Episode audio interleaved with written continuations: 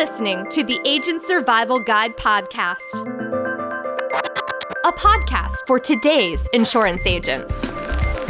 Informing, educating, empowering, improving the way you do business in an industry that's anything but static. In today's episode, we are talking about a specific kind of ancillary product these plans provide coverage and peace of mind when your clients need it most. Every second counts. Why sell cancer, heart attack, and stroke insurance? Written by Roxanne Anderson. Is there value to selling cancer, heart attack, and stroke plans? Why would or should anyone buy an insurance policy that's so specific? Let's take a deeper look at the benefits and payouts. Your client may have Medicare Advantage or Medicare Supplement insurance, but as we've stated many times on this podcast, primary health insurance plans only cover so much. Cancer, heart attack, and stroke insurance is a type of ancillary insurance that can offer your clients additional protections against unexpected healthcare events. But is there a true need for this secondary form of coverage? Specifically, are the payouts of these policies worth the extra cost for beneficiaries? Is pitching these plans worthwhile for agents? Consider this many people have cancer or a heart attack or stroke. These conditions are not rare. In fact, heart disease, cancer, and stroke all make the top five in the Centers for Disease Control and Prevention's list of the leading causes of death in the United States. We'd go as far to say that you probably personally know multiple people who have had a heart attack, stroke, or cancer. The American Heart Association estimates that approximately 805,000 heart attacks occur, and about 795,000 individuals have a stroke every year. They also project that 45% of Americans will have some form of cardiovascular disease by the year 2035. In regard to cancer, about 40% of men and women will be diagnosed with it during their life, according to the National Cancer Institute. They estimate that in 2020 alone, there were around 1,806,590 new cases of cancer. If that doesn't prove the prevalence of these conditions, consider these statistics another way. In the United States, someone has a heart attack and someone has a stroke about every 40 seconds. Every 30 seconds, someone is diagnosed with a new case of cancer. That's roughly a little more than four Americans every minute, or 72,000 Americans a day, who are diagnosed with these health conditions alone. Those roughly 72,000 Americans a day could be clients of yours and could possibly use the benefits of cancer, heart attack, or stroke insurance.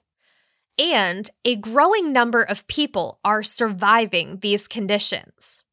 While cardiovascular disease, cancer, and stroke are among the leading causes of death in the US, these conditions are not as deadly as they once were. Nowadays, more than 90% of people survive a heart attack. 72% of people survive their first stroke by at least 27 days, and 67% of people survive cancer at least five years. This is great news, right? While surviving is the first step, it doesn't come free of charge. Life after a diagnosis of heart attack, stroke, or cancer can be stressful as doctor, hospital, and pharmaceutical bills begin to stack up.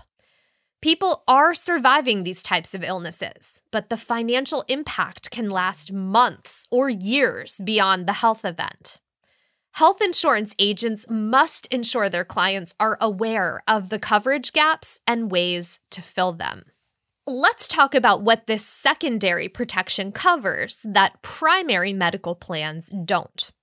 One common objection to selling cancer insurance and heart attack and stroke insurance we hear is that a client's medical insurance should largely cover their medical costs. While this may be true, especially for those who have a Medicare supplement plan, it will not cover all of a client's drugs and treatments, and it certainly won't cover all the non medical, indirect costs associated with these conditions. Insurers design cancer and heart attack and stroke plans to either directly reimburse beneficiaries for certain medical expenses not covered by primary health plans, or provide lump sum payouts that beneficiaries can use toward any costs they wish, medical or non medical. Carriers pay these benefits regardless of other health insurance coverage. Let's say one of your clients is diagnosed with a critical illness, specifically cancer, and does not have a cancer, heart attack, or stroke policy. If they want to try experimental treatments, they may have to pay for them out of pocket. If your client decides to travel out of state to get the best medical care available, they will likely have to pay for their transportation and any lodging and meals. Later, they may have to pay out of pocket for certain rehab services, caregivers, and adaptive equipment they may need to maintain a certain quality of life.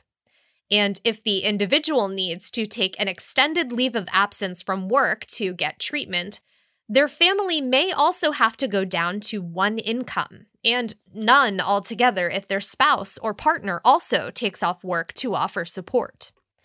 Here are the out of pocket expenses so far to help you keep track. Medical expenses, so all treatments, including experimental drugs, certain rehab services, and certain adaptive equipment, and also non medical expenses, like the costs associated with travel and lodging, caregivers, and loss of income. And again, those costs could be for the individual or the entire family. The American Heart Association reports that the average annual direct and indirect costs of cardiovascular disease and stroke in the US totaled about $363.4 billion between 2016 and 2017. For individuals, the lifetime cost of treating a heart attack can range from $760,000 to $1 million, according to Dr. Polly Galbraith, Vice President and Chief Medical Director at Assurant Employee Benefits. She also reports that if a long stay in a nursing home is necessary for someone with a stroke, the cost could reach $2 million. Don't forget to consider this. The American Society of Clinical Oncology states that new cancer drugs can cost $10,000 to $35,000 a month alone. While these are admittedly some worst case scenario figures, nobody wants to be surprised by a high medical bill, especially during an already tough time. At minimum, these conditions can cost your clients a few thousand dollars to treat, and that's on top of all their other usual monthly bills. Offering your clients a second insurance plan that kicks in after one of these common major health events can provide them and their families with more financial relief and peace of mind than their primary health plans alone can deliver. But why sell cancer, heart attack, and stroke plans versus critical illness insurance? Critical illness plans also offer coverage for these conditions. What's better, critical illness insurance or combination cancer, heart attack, and stroke plans? Let's start with the disadvantage of critical illness plans. Critical illness insurance offers similar benefits for qualifying cancer, heart attack, or stroke cases, as well as other illnesses. However, that extra coverage comes at a higher price. Simply put, not everyone can afford to pay that higher price. What's more, critical illness plans are not always an option for seniors most carriers will only issue critical illness insurance up to age 64. In some cases, a person may qualify for this type of coverage up to age 70, but that is rare. The advantage of cancer, heart attack, and stroke insurance. A combination of cancer insurance and heart attack and stroke coverage can still give your client some protection against the most common conditions Americans face at less cost than a critical illness plan. Cancer, heart attack, and stroke plans are a secondary form of coverage that can fill in the gaps left by other policies and quickly give your clients 100% of the selected benefit amount, providing them the additional support needed to withstand the financial impact of a tough diagnosis. It only takes a second to go from thinking you're healthy to facing a critical illness like cancer or a heart attack or stroke.